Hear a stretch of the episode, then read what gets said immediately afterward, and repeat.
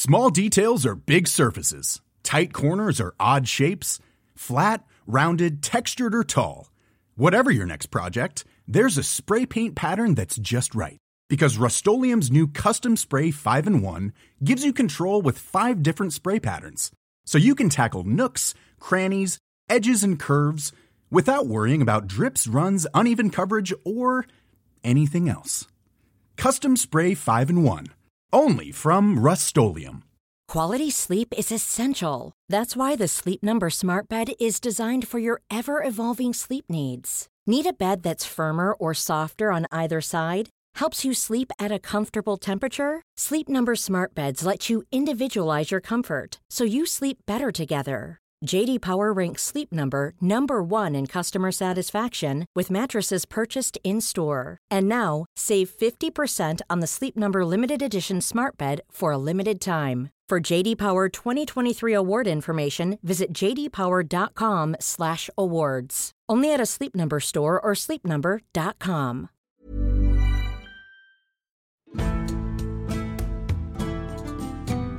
Welcome to this episode of Gone Medieval. I'm Matt Lewis. Julian of Norwich lived through the second half of the 14th century and into the 15th She's most famous for being associated with her writings, the earliest English language text attributed to a woman, and the only writings by an anchoress that we have. Julian's life, particularly prior to taking on her role at St Julian's Church in Norwich, is shrouded in mystery, and it's been widely debated.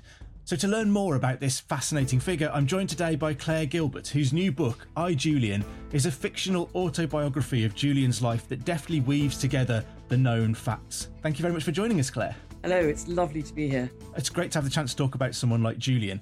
And I think you're going to start us off with a little reading from your book just to set the scene, which is fantastic. So, thank you very much. So, this is the passage which follows Julian losing her husband and daughter to the second wave of the pestilence, as they called it in the 14th century, which particularly took children and young men. And she feels guilty because it happened while she'd escaped to the forest for a bit of time for herself. In the time that follows, I move as one who is walking through thick slime. The air is heavy, my body is heavy, every task is a burden to me, and every person I meet is a stranger. I have nothing to live for, and I do not wish to live. Some servants return. The household revives a little. The merchanting begins again under John's direction. But I eat only because the maid brings me food, and I direct the household only because John stands in front of me and waits patiently for my orders. Kind hearted and understanding and attentive, he does what he can to relieve me, remaining strong so I can be weak. I do not know what to do or how to be. After a time, I lift myself from my torpor and I wander outside through silent streets, still empty of citizens, grateful for the quiet while hating its cause. My steps take me to the cathedral where I am alone and anonymous, hidden in the shadows.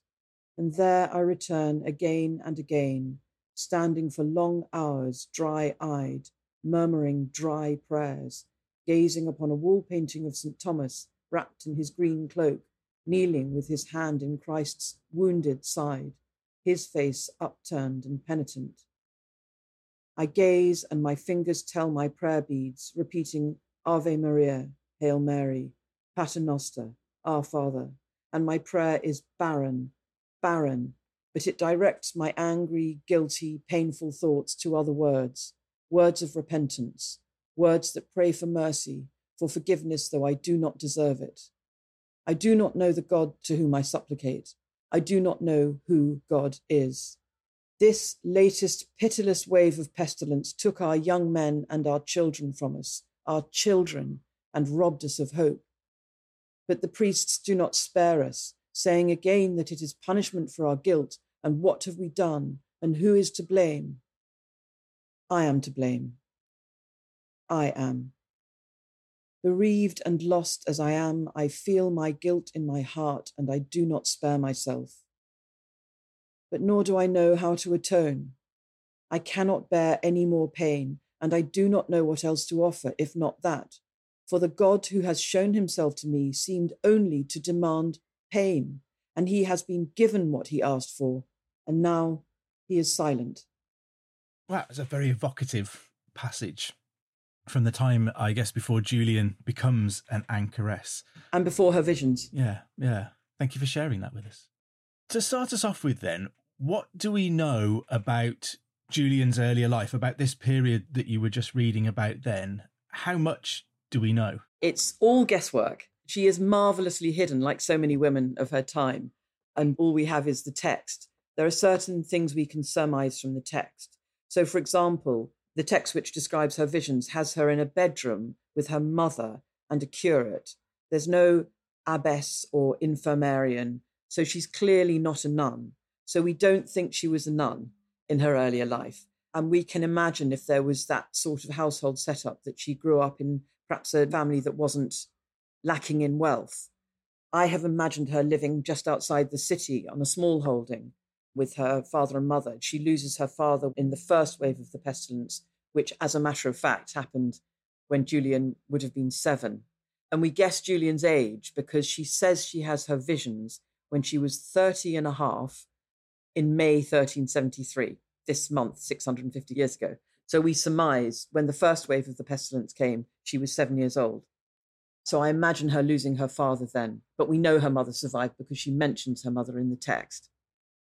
And then the other thing that I have imagined for her, which seems to me to be plausible, is that she was taught to read because she, although in her text she says, I am unlettered, she can only mean that she doesn't have Latin by that because the book, the English of the book, is exquisite poetry, lyrical, full of words. It's not a simple, simplistic text in any way at all. So she must have learnt her letters and gained some sort of facility with reading and I imagine later writing too.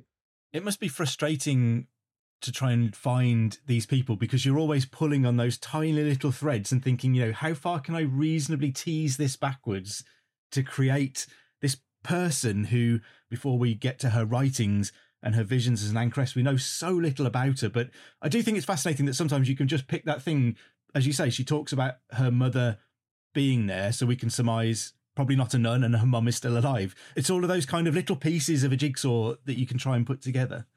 That's right. The other thing I did was to take each of the legators. So, one of the reasons we know there was an anchoress called Julian in Norwich at this time is that there are four legacies. So, I thought, well, they wouldn't have just left that money out of the blue. So, how did they come to know Julian? And so I turned them into characters, one of them being the interlocutor to whom Julian speaks in the story, who becomes her confessor. So this is a really delicious thing. Okay, at the end of the book, Revelations of Divine Love, Julian, having described all the revelations, all 16 of them, it's a long book, she says, and then I fell into a deep sleep. So the crisis of her fever, one imagines, has passed because she has the visions in the middle of a fever.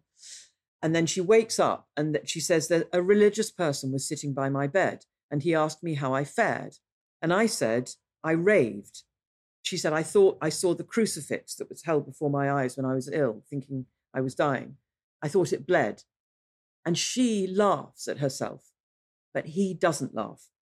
And because he doesn't laugh, she takes her vision seriously. So if he hadn't been there, if they hadn't had that encounter, we might not have had revelations of divine love. And she says, I'm telling you this, readers, so you know what kind of a person I am. I'm rubbish. It was this person. So I imagine this person to be Thomas Emond, who's one of her legators, so that he features in throughout her life from the moment she has the revelations and thereafter.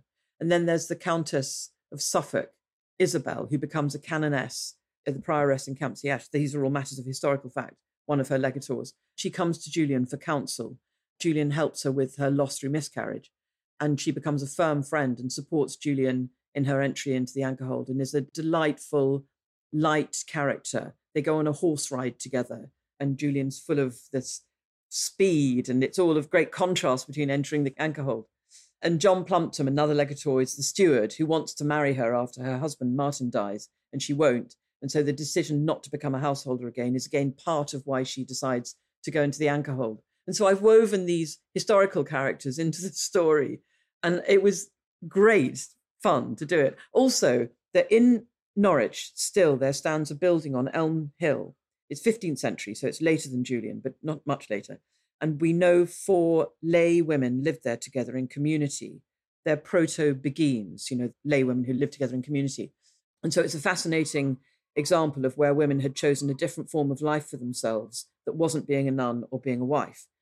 And I have Julian encountering them and being soothed by them and being introduced to text by them, texts whose theology we can see in Revelations of Divine Love. She doesn't quote anybody, but you can see these influences. So the question was, how did she get those influences? So I brought these lay women into the 14th century for that reason. Also, another problem to solve or question was where did she get the paper from if she was an anchoress? And so one of the trades that was open to women in the 14th century was parchmenting.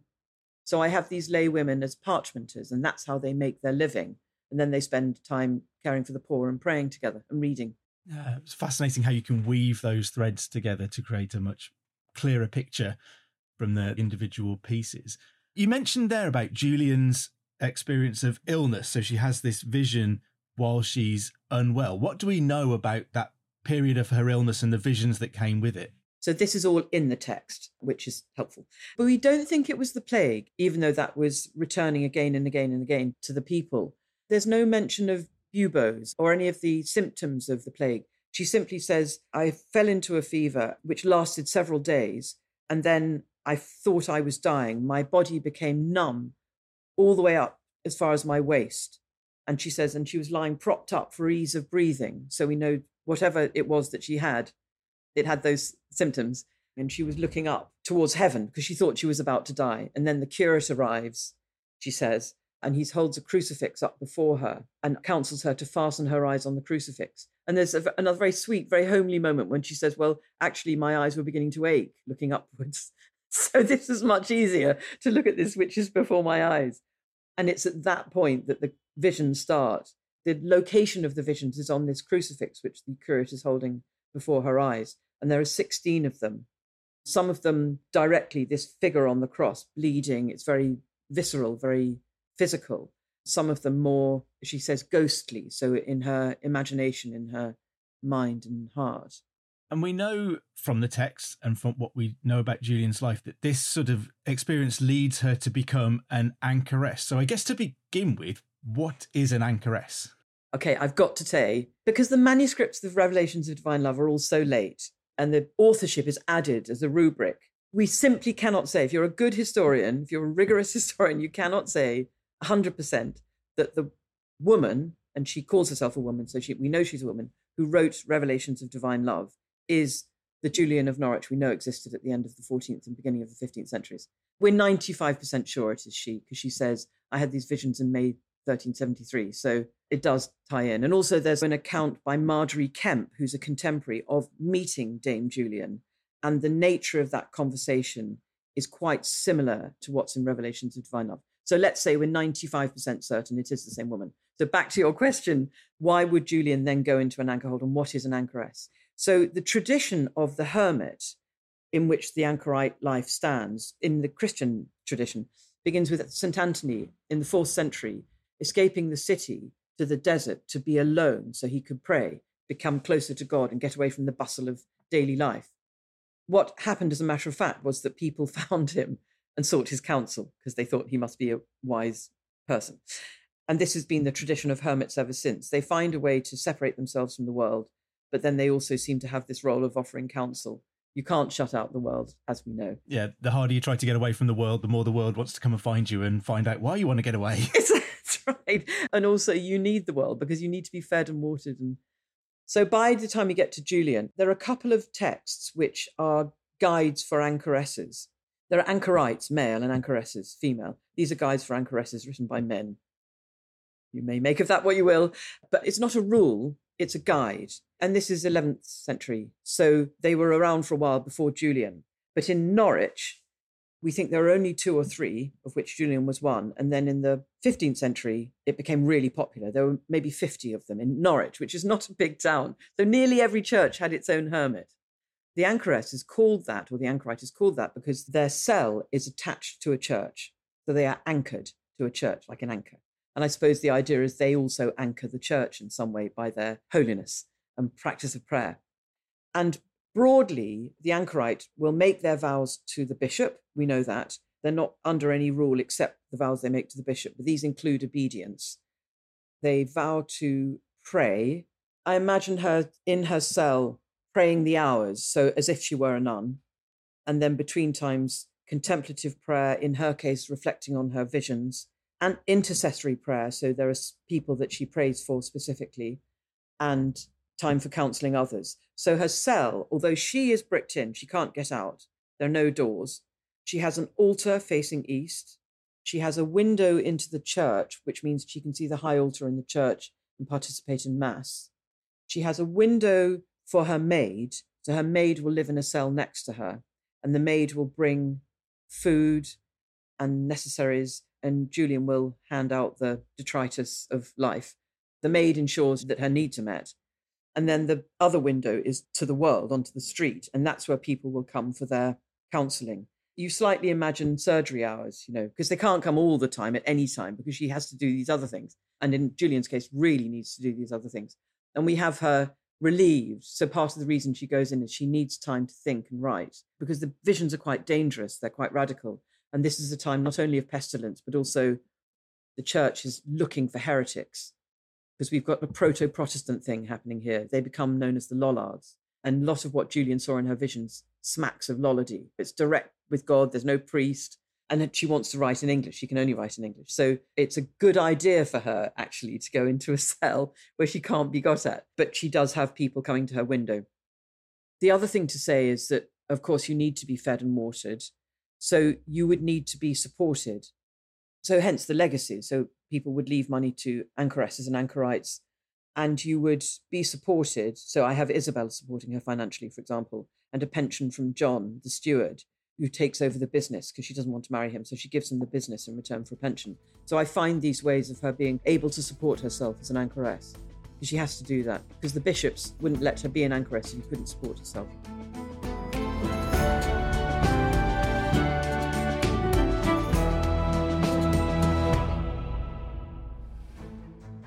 From biblical fame to its fabled great walls, Babylon was home to kings, conquerors, and wonders of the ancient world.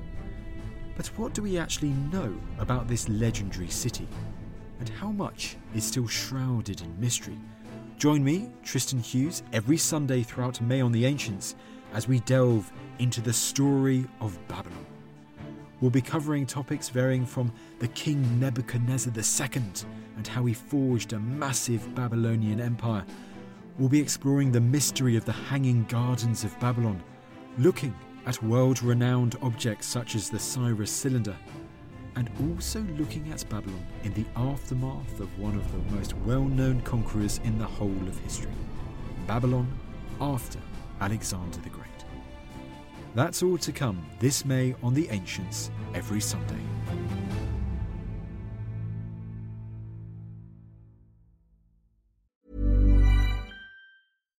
One size fits all seems like a good idea for clothes until you try them on. Same goes for healthcare. That's why United Healthcare offers flexible, budget friendly coverage for medical, vision, dental, and more. Learn more at uh1.com.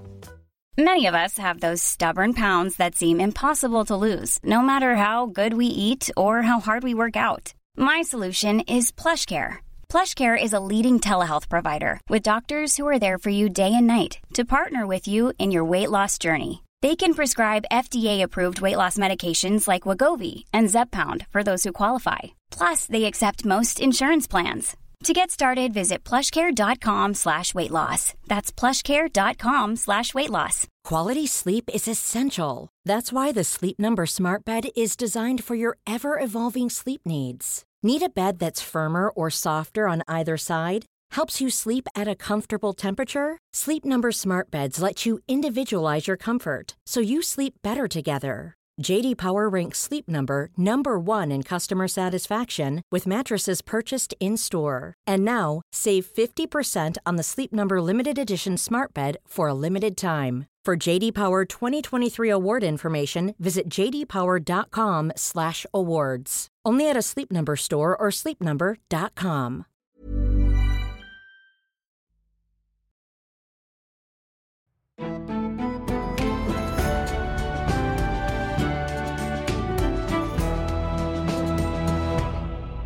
odd thing. It's such an odd combination of kind of voluntary solitary confinement, but also being the community agony aunt, but having all of these religious requirements too.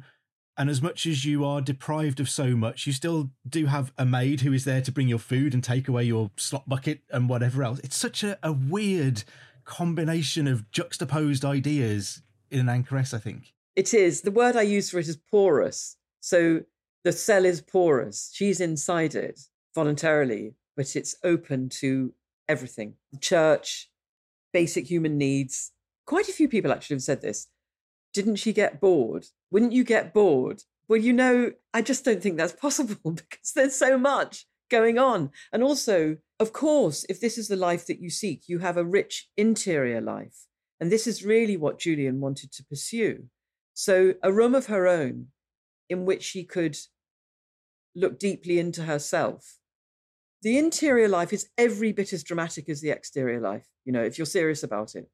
And I wanted to show that. I wanted to show a 21st century audience that this is, strange as it sounds, this is actually quite a lively choice to make. It makes sense in its time. And that brings us on nicely to Julian's writing. So, Revelations of Divine Love is the text that is associated with Julian, as you've put. There is a caveat that we're not 100% sure.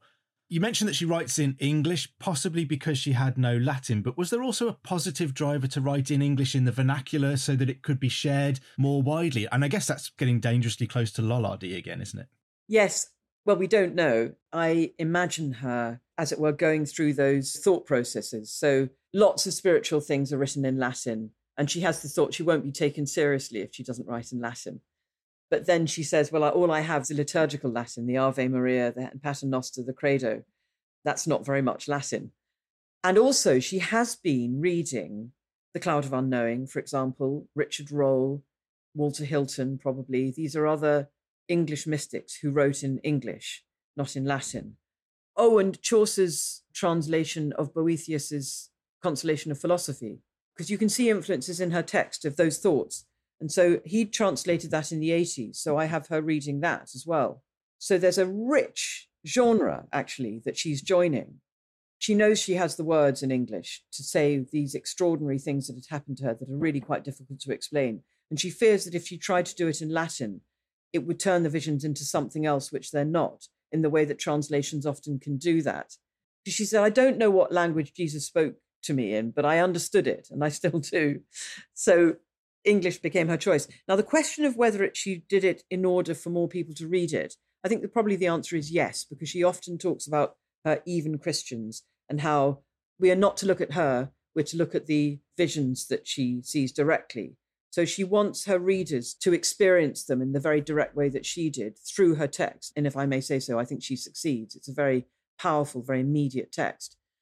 But it's also true that the manuscript disappears and it's only really in the 20th century that we've started reading it seriously. It emerges from time to time. And you can see some convents had it and took it seriously. Exiled nuns at the Reformation in Cambrai in France. And then the text came back at the French Revolution to England when it was safe again for it to be published there. So Catholics claim her, but Protestants do as well because it's written in English and it's a little bit Lollardish all those things fed into why she wrote in English, I think. And I guess not having any Latin, you know, I think we can fall into a trap of assuming all religious people had Latin and visions would only come to someone who had already learnt Latin. But this is about a normal woman having an experience that she puts down to religious visions, which then drives the rest of her life. And she kind of wants to share that with everybody because, as you say, it's not just for her. She believes it's for everybody. So I think it is for everybody. And that was what she intended but she was also aware that it might not be seen for a long time because it's not safe. In the text, she does say again and again and again, don't turn away from Holy Church. And whether that's because she means it or because she doesn't want to be taken for a heretic, I think it's both, actually. I think there's a determination in her to not abandon Holy Church. And that reflection in her, which I think is reflected in the text, I think again is very contemporary where we pretty much all say, don't like organized religion, am spiritual. Our sense that institutions are really needing to reform and not knowing how to reform. And yet there's this strong uprising in people of a sense of a new world which we have to transform ourselves to meet and the huge challenges we have of today. Julian's challenges must have seemed just as enormous as climate change and refugees and so forth. In her days, it was the pestilence and war and the peasants' revolt, social unrest. That you've got this institution that can't cope with that, it seems. And it's frustrating. But institutions are the way we can be together. So you're not just an individual. Doing, I have her think the church does matter, actually, without saying that means it's always right in every case, because it really, really isn't. And her visions show her that. And it's interesting that there's a sense from Julian's writing that she didn't expect people to read it anytime soon, because that in itself is an enormous act of faith that I'm going to put this down. You know, we all tweet today and we expect people to have read what we've tweeted within 10 seconds. Otherwise, we don't matter in the world anymore. But this is the idea that you could write something because it's important and time will come to it.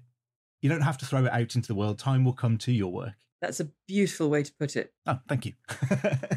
and I guess you know your book is a fictional sort of autobiography based on all of the evidence that we do have about Julian. What were the key aspects of Julian's messages that you were keen to get across, perhaps in the way that you explored her early life? The way you describe what she talks about isn't a million miles away from things like mindfulness today, so it's quite relevant to the way we want to live our lives today. Yes, there is a lot in Julian that can speak to us today. And the fact that more and more people are reading her and falling in love with her, which is kind of what happens with Julian, is indicative of that. So, yes, the interior life, the patience for the interior life, the consolation, this famous phrase, all shall be well, and all shall be well, and all manner of things shall be well, which T.S. Eliot brought to our attention because he quotes it in Little Gidding. That's when we started noticing Julian again. It's because of him, really. Of course, it was woven onto one of the anointing screens, the west facing anointing screen around the king at the coronation. Can you imagine what Julie would make of the idea that her words from more than 600 years ago were on TV in 2023 at a coronation? I think a part of her would be astonished, but a part of her would be very calm about it. I sense her as being spiritually very mature. In contrast to Margery Kempe, for example, to this account of their meeting, who's kind of looking for visions and wanting all of this to happen. And Julian, it happens to her. You know, she's not looking for visions. She thinks they're ravings at first and then makes this choice to plant herself in one place in order to go deeper and deeper and deeper. It's a call to us to put down the things that we think are absolutely necessary, that are external to us, that keep us stimulated, and to look inside and not to be afraid to look inside. Because the other thing about Julian that's so powerful and why all shall be well is no trite statement is that she has so much pain and suffering in her life loss, bereavement, her own illness, and then in her visions themselves, she experiences the pain of Christ on the cross, the pain of childbirth, pain of losing the child to which she gave birth. And I should say, she taught me how to meet my cancer treatment. That's one of the reasons she's so important to me. She taught me to walk towards the pain, not to fight it. I never used metaphors of fighting or battle. It was receive, receive the suffering, move towards it, move through it, and allow it to transform you. That's what she allowed her visions to do, to transform her, and the things that had happened to her before to transform her. So she moved from this sense of an angry God who would never be satisfied, who wanted pain, to a God who is a flood of love. I don't even know the word for it, an outpouring of love that just dismisses all the good and bad. It's just love and it melts everything. She has this vision, and this is very contemporary to us. She has this vision, one of the 16 visions is of seeing everything that is made in the palm of her hand, a little sphere the size of a hazelnut, everything that's made. Doesn't that sound like the fragile earth? And she wonders how it could exist because it's so fragile. And she says it exists because God loves it. And if for one moment God ceased to love it, it would cease to exist. So God cannot be wroth. I think that's beautiful for us to hear today, don't you?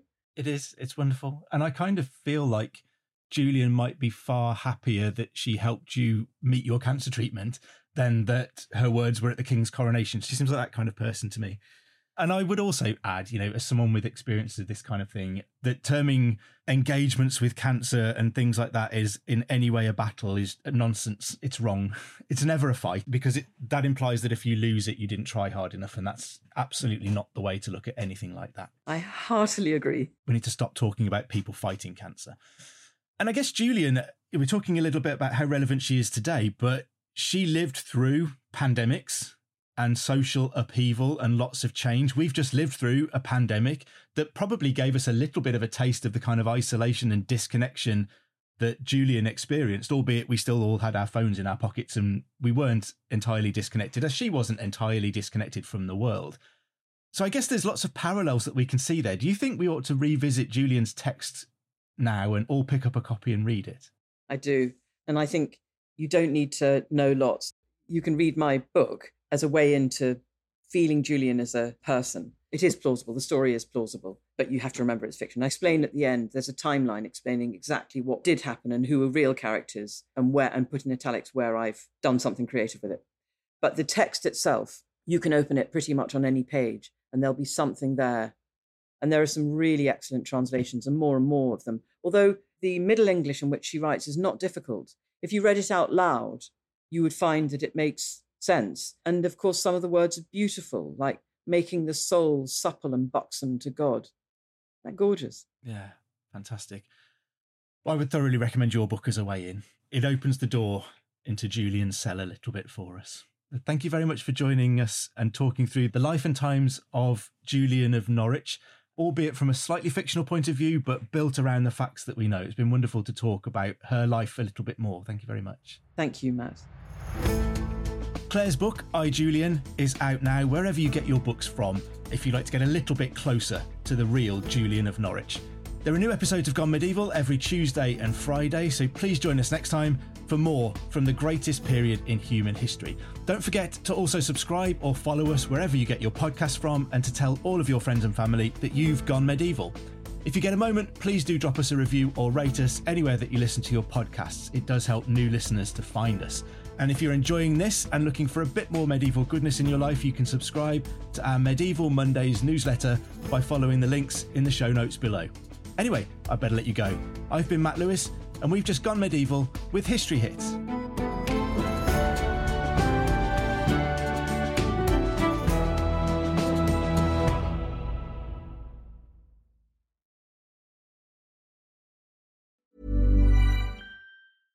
Small details are big surfaces. Tight corners are odd shapes.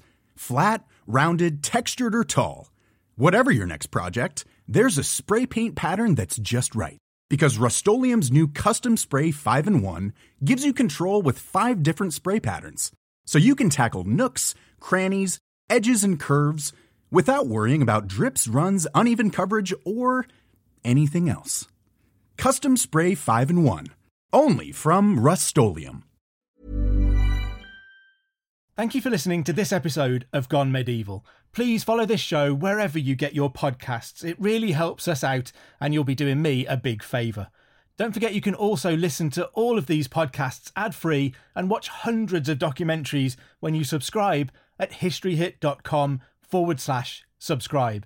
As a special gift, you can also get your first three months for just £1 a month when you use the code MEDIEVAL at checkout.